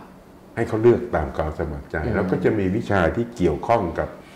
สิ่งที่เราเรียกว่าเป็นความรู้ทั่วไป วิชาที่คุณยิ่งชีพพูดแล้วไม่ได้เรียนนะครับ ประวัติประวัติศาสตร์ครับซึ่งอาจจะไม่ใช่เฉพาะประวัติศาสตร์กฎหมายเท่านั้น วิชาจริยธรรม วิชาปรัชญาครับ วิชาที่เกี่ยวข้องกับความเป็นมนุษย์อืมอืม ผมไม่รู้จะจะเอ่ยชื่อว่ามันเป็นวิชา มันมีเยอะมากอยู่ตรงเนี้ยครับจากอีกกลุ่มหนึ่งได้ไหมอืมให้เขาเรียนก่อนอืมไม่ต้องไปบังคับให้เรียนคณิตศาสตร์ภาษาอังกฤษครับซึ่งบังคับตอนจบก็ได้ว่าจบ คุณจะจบนิติศาสตร์บัณฑิตเนี่ยคุณต้องมีคะแนน i อเอลเท่าไหร่ คุณต้องมีโทเฟลเท่าไหร่ ถ้าคิดว่ามันจำเป็นนะครับไม่ต้องไปสอนก็ได้ ไปจัดระบบการฝึกอบรมต่างหากก็ได้ แล้วก็หลังจากนั้นเนี่ยถ้าเขาได้เป็นนิติศาสตร์บัณฑิตแล้ว ใครที่อยากจะไปสายไหน ก็ไปตรงนั้นไปครับสู่การฝึกอบรม ซึ่งเราไม่ได้เสนอเฉพาะการปฏิรูปการเรียนการสอนนิติศาสตร์ในมหาลัยนะครับครับสภานิติศึกษาเสนอเรื่องการฝึกอบรมทางวิชาชีพกฎหมายด้วยครับบอกว่าหลังจากเนี้ยมันจะมีอีกสักประมาณปีหนึ่งหรือปีครึ่งครับเนอาจจะขยายเวลาเพิ่มขึ้น แต่ไม่เรียกว่าเนแล้วจะเรียกว่าเนก็ได้ครับแต่ขอว่ามีกรรมการ ซึ่งครับเป็นคนชุดเดียวกันที่กำหนดหลักเกณฑ์เนี่ยไปช่วยกำหนดได้ไหม ว่าจะมีกระบวนการฝึกอบรมต่อในทางวิชาชีพ ถ้าใครอยากจะมา แล้วก็อาจจะฝึกอบรมทั้งในทางวิชาการในการเข้าสู่วิชาชีพ แล้วก็ไปฝึกครับภาคปฏิบัติจริงๆอืมทุกวันเนี้ยที่บอกว่าฝึกไปเรียนในเป็นเรียนวิชาชีพไม่ได้ฝึกภาคปฏิบัตินะครับไปอ่านหนังสือเหมือนกับปริญญาตรีแล้วก็ตอบคำถามไม่ได้ใช่แต่โจทย์มันเปลี่ยนไปเท่านั้นเองครับเอาไปฝึกเลยได้ไหมไปเป็นทนายความจริง ๆ ในสำนักงาน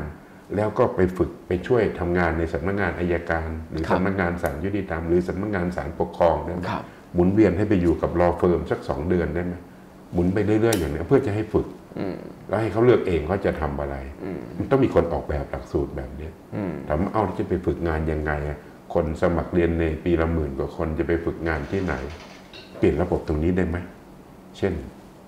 ทุกวันนี้เราสอบเนสอบทนาย เรารับใครจะสมัครเท่าไหร่ก็ได้ ครับ แต่จบ 200 ครับ สอบผ่านแค่ 200 สอบผ่านร้อยกว่า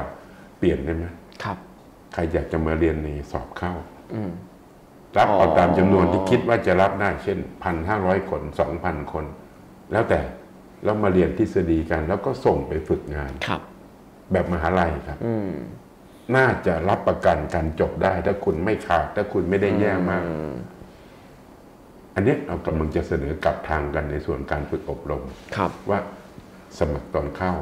สอบตอนเข้าคแล้รัวบก็มาเรียนกันปกติ แล้วก็เรียนให้เข้มข้นในทางวิชาชีพอืมสำหรับคนที่อยากจะเรียนเนี่ยอืมครับนี่นี่นี่เป็นนี่เป็นอะไรที่คุณยิ่งชีพถามบอกว่ามีข้อเสนอที่เป็นรูปธรรมครับไหมซึ่งอันเนี้ยต้องมานั่งคุยกัน เพราะมันไปกระทบกับอำนาจสภาทนายความอำนาจของเนติบัณฑิตสภาอำนาจของครับเอ่อเอ่อกตอำนาจของกอ ก็ไม่รู้เขาจะเห็นด้วยไหมเขาคิดเนาะว่ายังไงเขาคิดครับว่ามันดีไหมเราถึงอยากจะฟังอืมเขาด้วยครับเราถึงอยากจะฟังก็แต่ที่สำคัญข้อหนึ่งข้อสุดท้ายเนี่ยที่เป็นรูปธรรมก็คือข้อเสนอเนี่ยมันมีโจทย์อยู่อย่างหนึ่ง ซึ่งคุณยิ่งชีพในฐานะเรียนกฎหมายจะนึกออก ก็คือเมื่อก่อนเนี่ย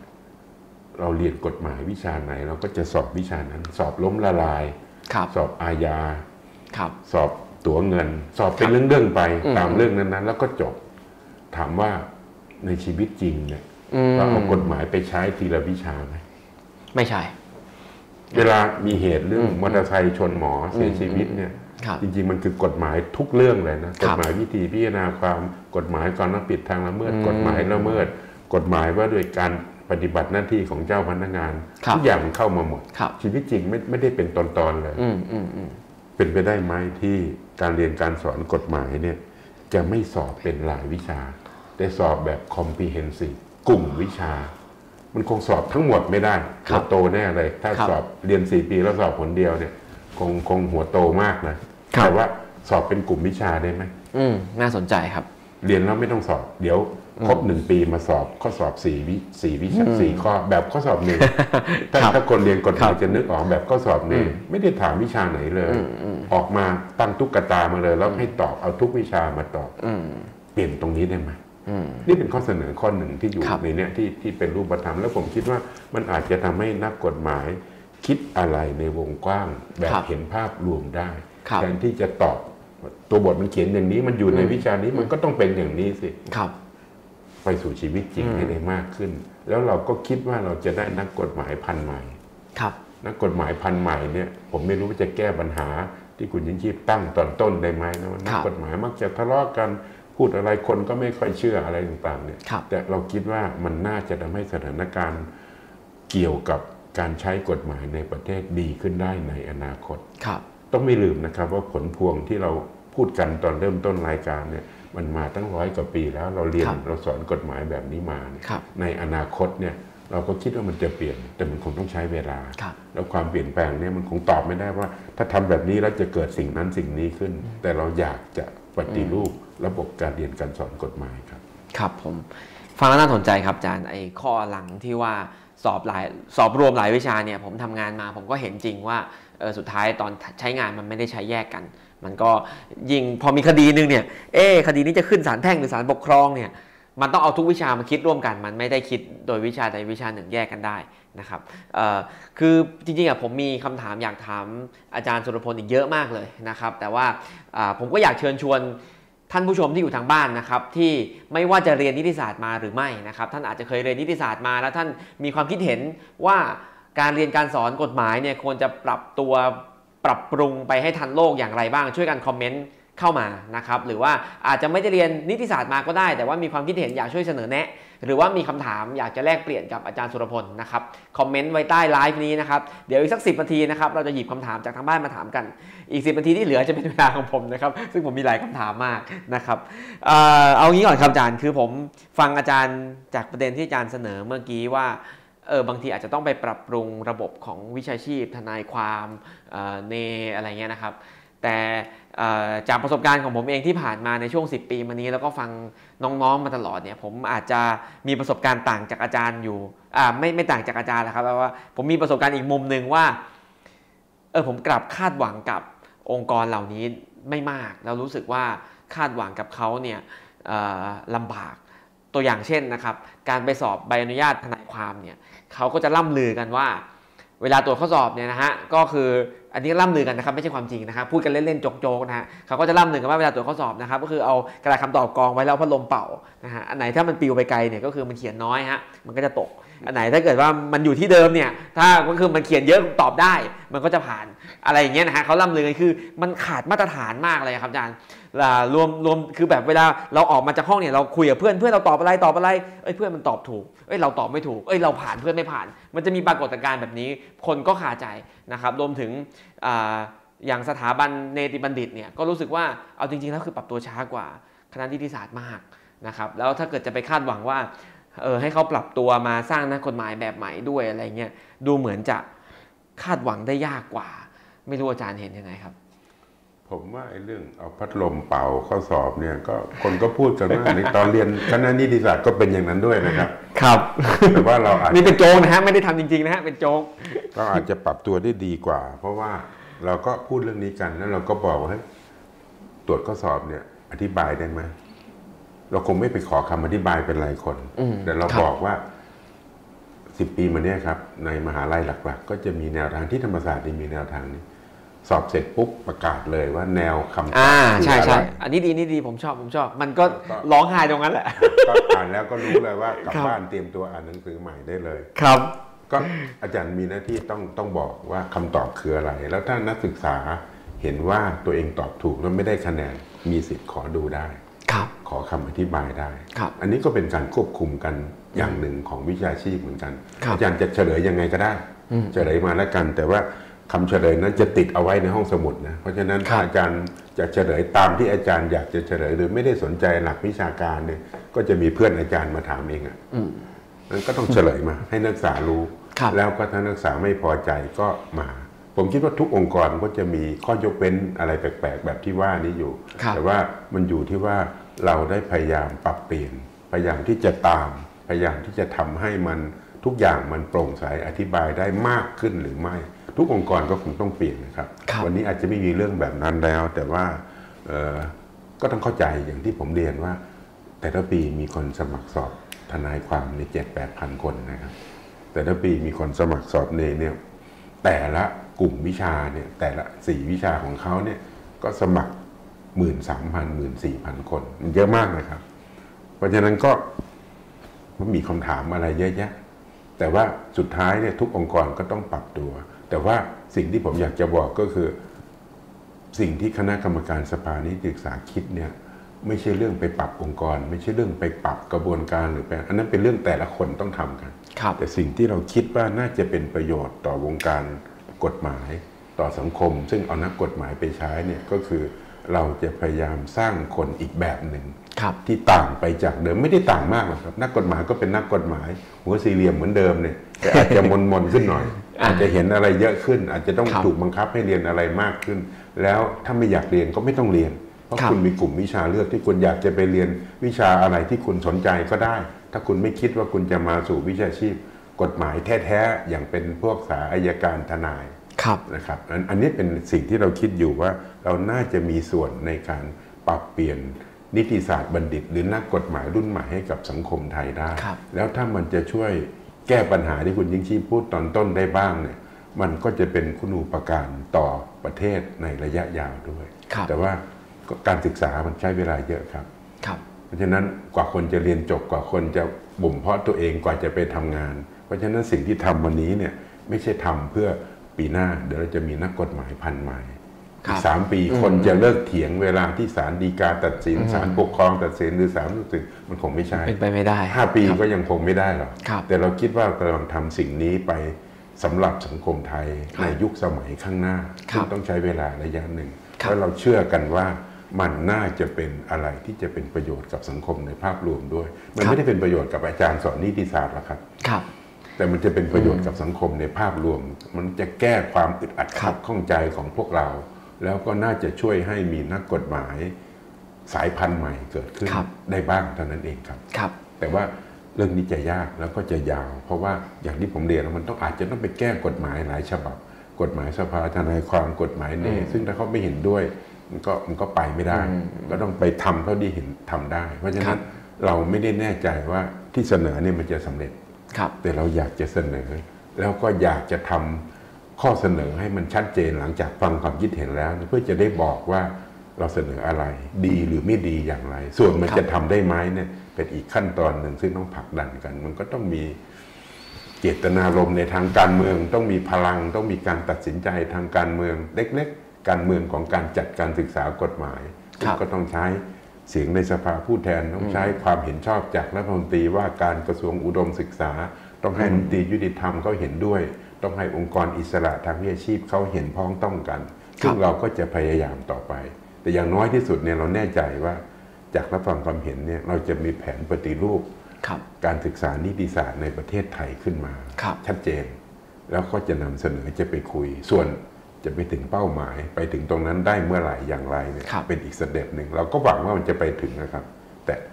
ก็ก็ต้องใช้เวลา เพราะมันครับมีเงื่อนไขอื่นอีกเยอะทีเดียวที่เราควบคุมไม่ได้ด้วยครับครับ ครับผมผมยังขออีกสักประเด็น 2 ประเด็นครับอาจารย์หลังๆมันนี้ครับมันก็มีปรากฏการณ์การใช้กฎหมายที่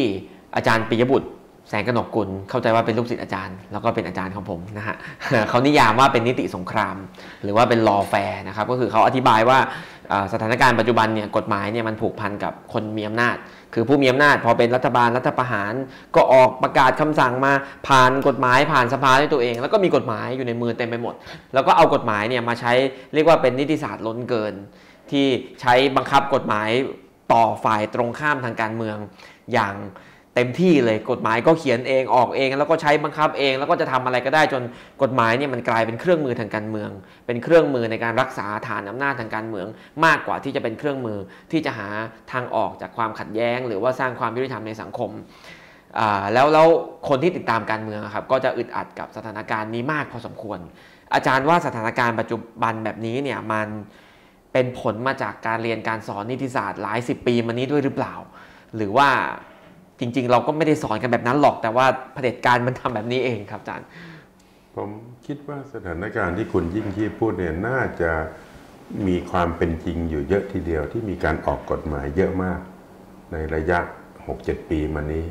กฎหมายเหล่านี้มักจะมีวัตถุประสงค์ในการที่จะพยายามรักษาสิ่งที่เราพูดกันว่าเป็นสเตตัสโคเป็นเป็นสิ่งที่มันเกิดขึ้นเป็นอยู่ในเวลานั้นแล้วไม่ต้องการให้เปลี่ยนแปลงไปจากเดิม แล้วก็มีการใช้และการตีความกฎหมายอยู่เยอะทีเดียว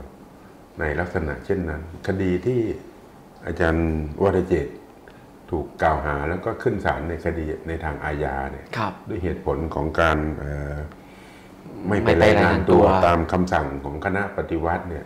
มันก็พิสูจน์อยู่เพราะมีคำพิพากษาของศาลยืนยันว่าตกลงมันไม่เป็นความผิดนะ ถึงแม้จะถูกจับกลุ่มดำเนินคดีก็ตาม อันนั้นก็เป็นตัวอย่างตัวอย่างหนึ่งที่เกิดขึ้น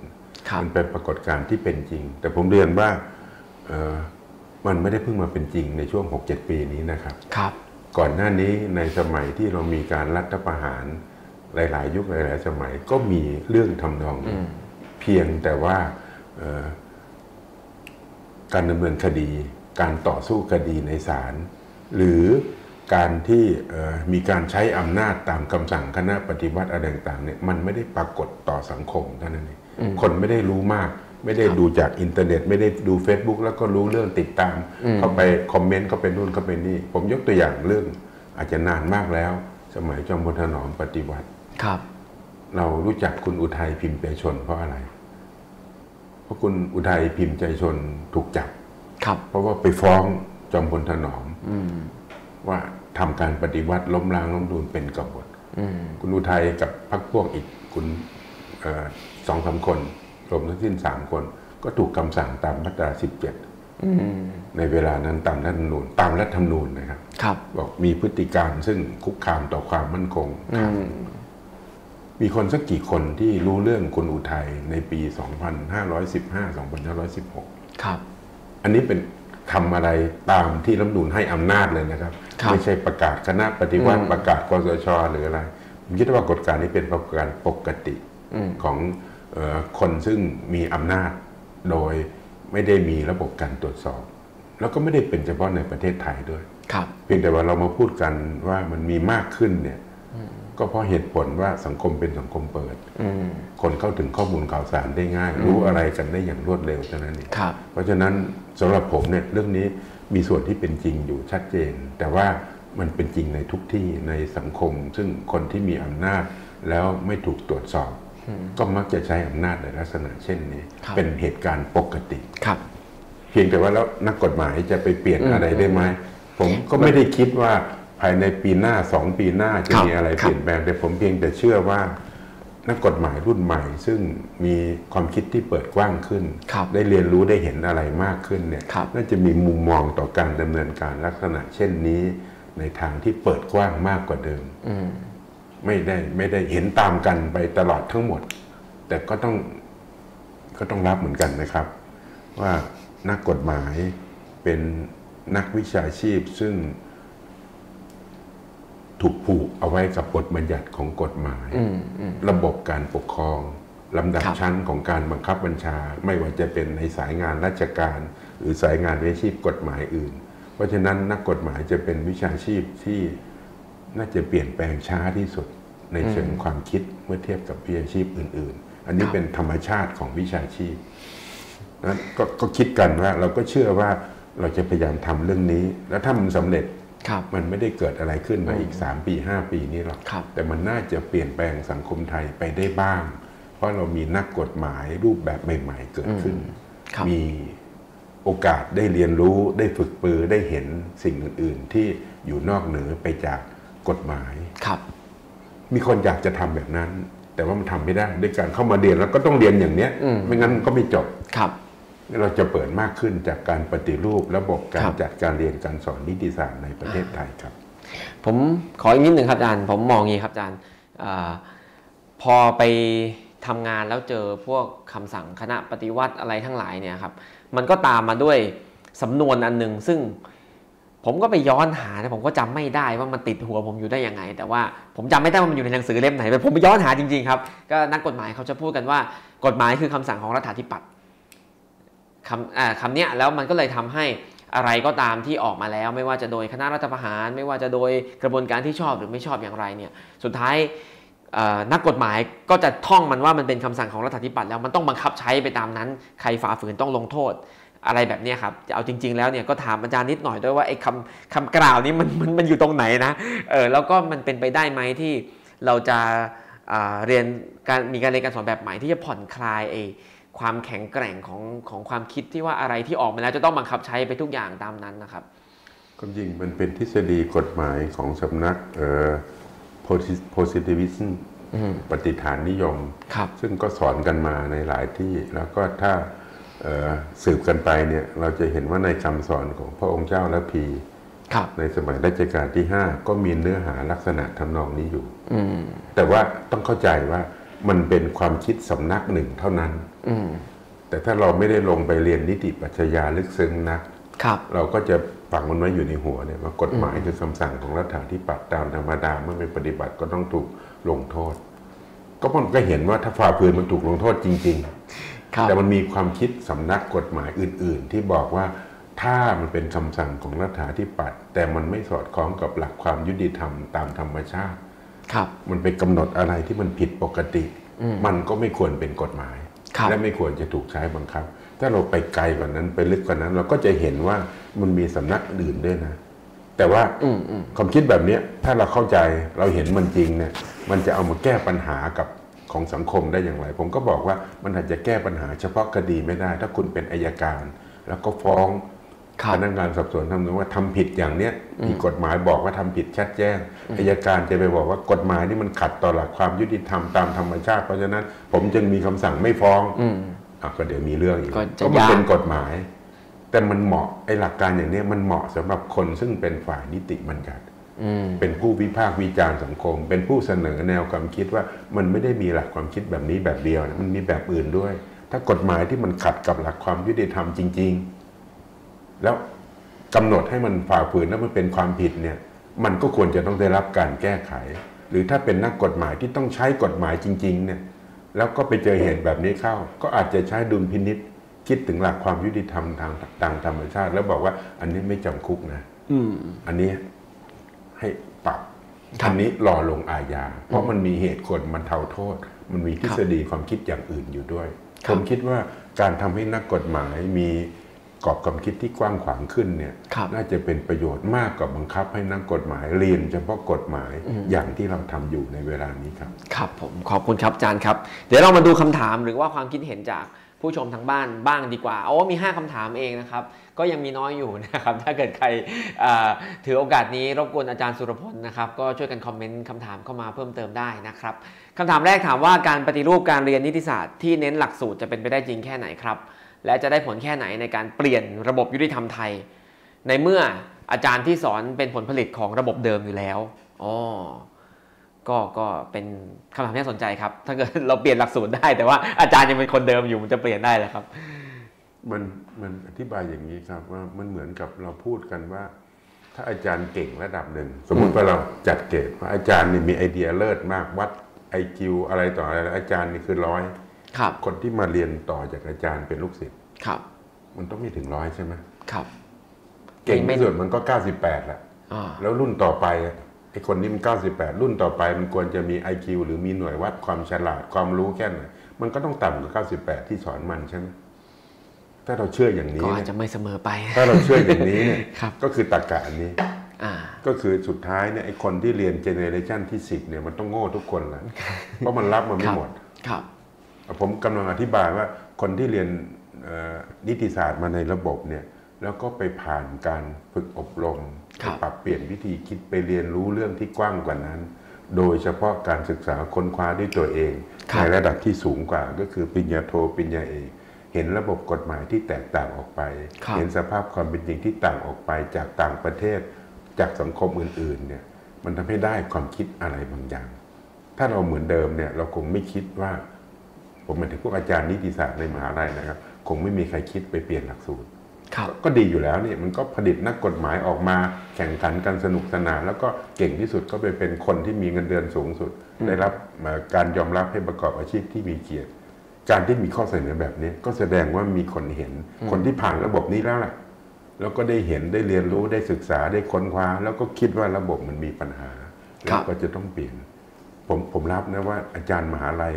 ที่สอนนิติศาสตร์ก็ไม่ใช่ทุกคนที่เห็นปัญหานี้ครับ แต่วันเนี้ยมันเป็นอะไรที่มี Impact ค่อนข้างมากอืมเพราะว่าคณะบดีคณะนิติศาสตร์ในมหาลัยหลัก 12 คณะถูกเลือกมาเป็นคนที่มา ช่วยกันคิดช่วยกันทำเรื่องนี้ครับไม่ได้หมายความว่าอีก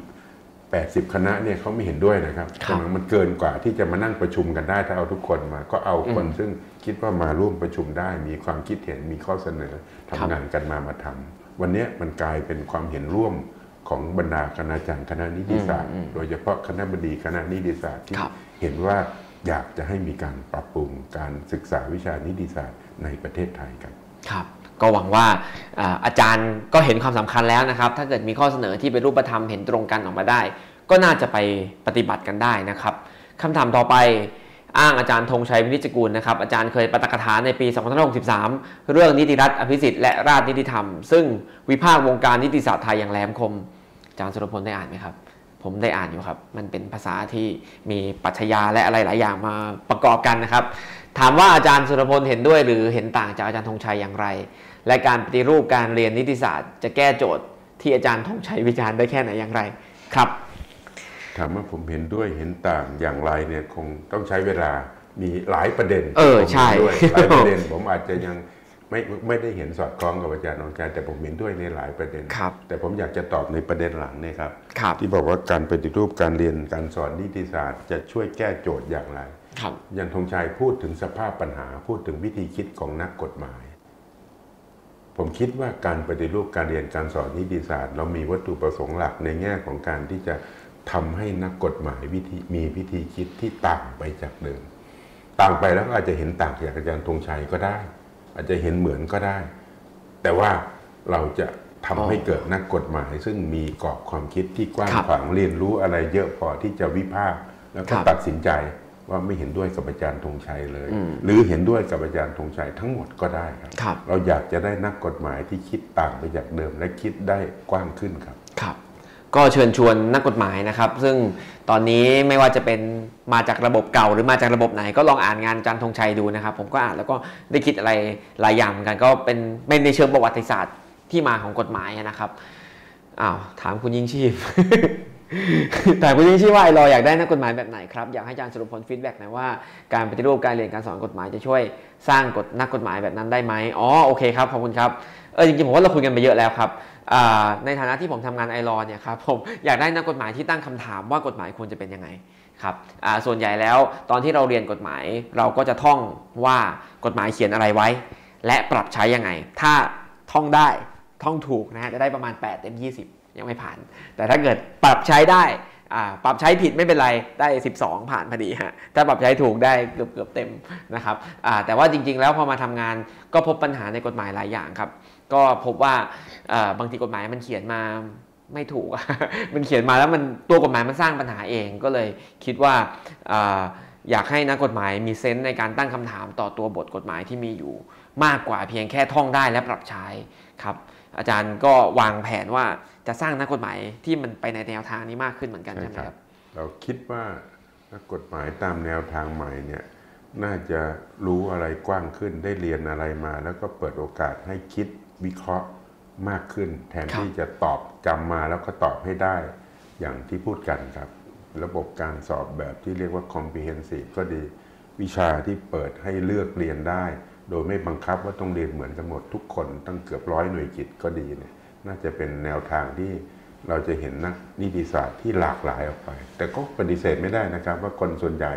ก็จะมุ่งเน้นไปที่กลุ่มวิชาเลือกทางกฎหมายที่จะไปสู่วิชาชีพ ซึ่งมีเกียรติมีค่าตอบแทนที่ดีมีความมั่นคงนั้นก็เป็นธรรมชาติ แต่เราคิดว่าเราจะผลิตนักกฎหมาย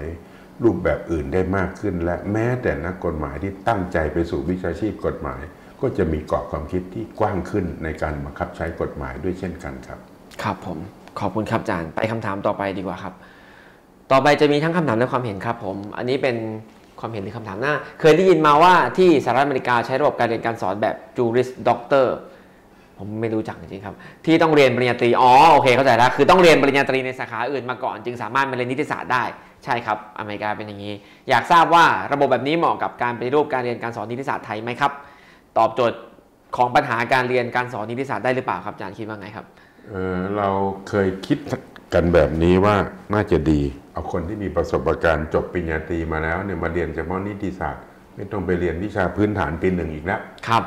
มันก็ได้ผู้ใหญ่อืมอเมริกาเป็นแบบนี้ทั้งแพทย์และกฎหมายนะครับ ทั้งสองสาขาเลย หมอก็ต้องจบแพทย์ก็ต้องอย่างอื่นมาก่อนจบปริญญาตรีมาก่อนครับ ในยุโรปคิดอีกแบบหนึ่งว่าเอาคนจบมัธยมปลายนี่แหละมาเรียน แล้วก็มีระบบการฝึกอาชีพอื มมี barrister ครับมีอะไรต่ออะไรเข้าไป ไทยเราเลือกแบบนี้ แต่เราก็ไม่ได้ละเลย เราทดลองระบบอเมริกาอยู่แล้วครับครับคณะนิติศาสตร์ธรรมศาสตร์เปิดหลักสูตรภาคบัณฑิต ภาคบัณฑิตมาตั้งครับ40 ปีแล้วครับ บอกว่าครับจบปริญญาตรีอะไรก็ได้มาเรียนกฎหมายทีหลัง ซึ่งก็ได้ผลดีได้คนที่มีมาท u r i t y มากครับมี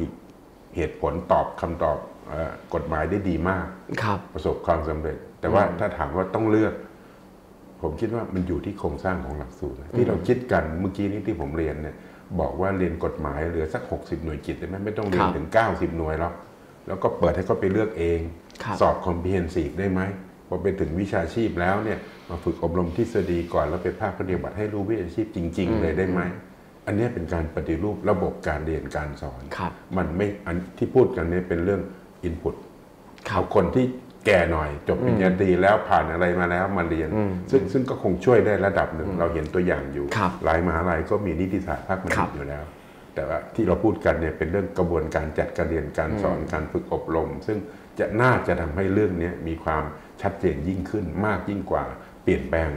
ตัวนำเข้าอย่างเดียวอ่าครับคงไม่ได้เปลี่ยนหน้ามือเป็นหลังมือทีเดียว เช่นยกเลิกปริญญาตรีนิติศาสตร์ไปเลยอะไรเงี้ยนะครับ ก็อาจจะต้องมีหลายขั้นตอนครับผม ไปคำถามต่อไปนะครับ จากคุณดินสอสีไม้ทำไมคนจบปริญญาตรีแล้วพอไปเรียนเนกลับต้องไปนั่งฟังในห้องบรรยายอีกครับอาจารย์ครับนั่นนั่นนั่นเป็นปัญหาที่เราพูดกันอยู่ครับแล้วว่าควรจะต้องเป็นเรื่องภาคปฏิบัติสำหรับอ่าวิชาชีพทางกฎหมายโดยแท้ครับฝึกอบรมดูดีกาคงต้องดูครับอืมแต่ว่าอืมต้องไปเรียนภาคปฏิบัติว่าเขาว่าความกันยังไงเขานั่งพิจารณาคดีกันอย่างไรครับแต่ว่าวันเนี้ยที่ตรงไปตรงมาเราก็พูดกันมานานแล้วครับที่เนทำอยู่เนี่ย ก็คือสอนซ้ำบางวิชาในหลักสูตรนิติศาสตร์บัณฑิตหลายวิแต่ชาสอนเลยครับซ้ำแล้วก็เลือกเลือกเอ่อคำตอบที่ตรงกับคำพิพากษามาเป็นถงครับคำตอบที่ถูกต้อง ซึ่งเราก็คิดว่าถ้าทำเช่นนั้นไม่น่าจะจำเป็นครับอาจจะต้องมีการปฏิรูประบบนี้ด้วย ซึ่งครับถามว่าใครจะเสนอ มันก็เสนอมาพร้อมกันโดยสภานิติศึกษาเนี่ยครับครับ ว่าถ้าให้เขาคิดเองเนี่ยก็คงไม่อยากจะคิดอะไร เพราะว่าภาระการตรวจข้อสอบการรับสมัครคนมาเรียนการจัดการเรียนการสอนก็เยอะอยู่แล้ว เราเสนอไปพร้อมกันครับว่าการปฏิรูปการ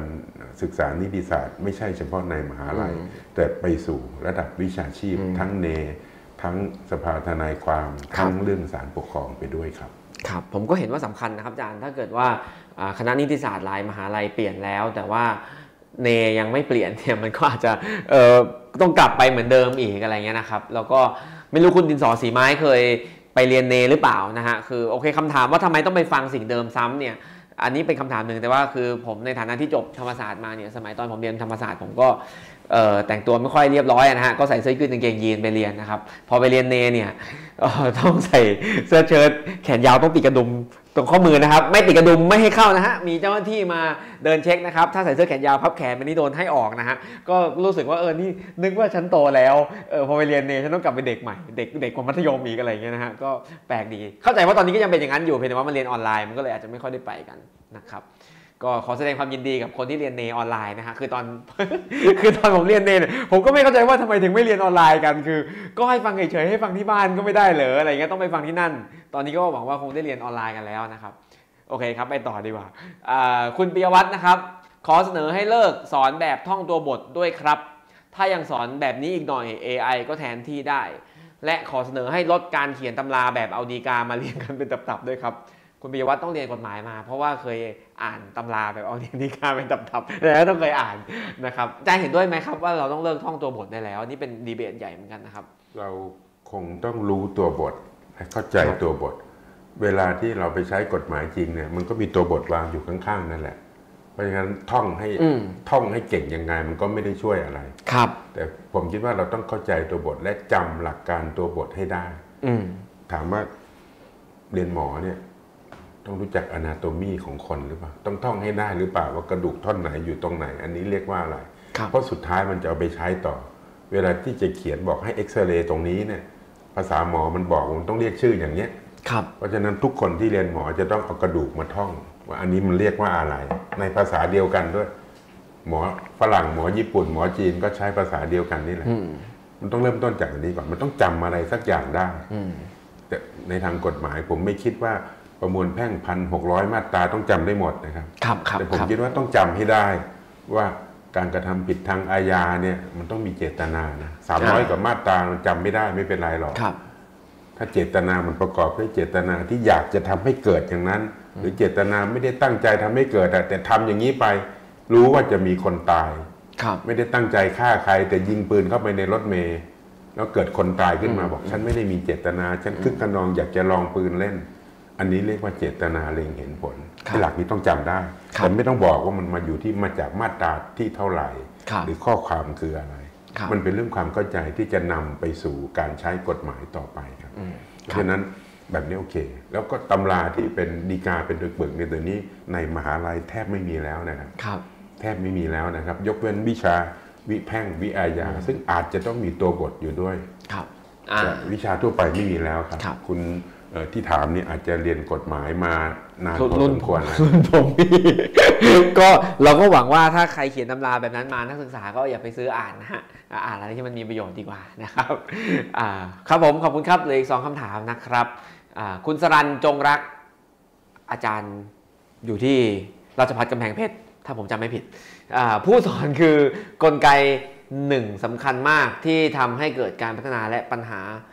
คำถามคือในแผนปฏิรูปที่อาจารย์กำลังพูดถึง การปฏิรูปผู้สอนจะเป็นอย่างไร และทิศทางใดบ้างครับอาจารย์ครับ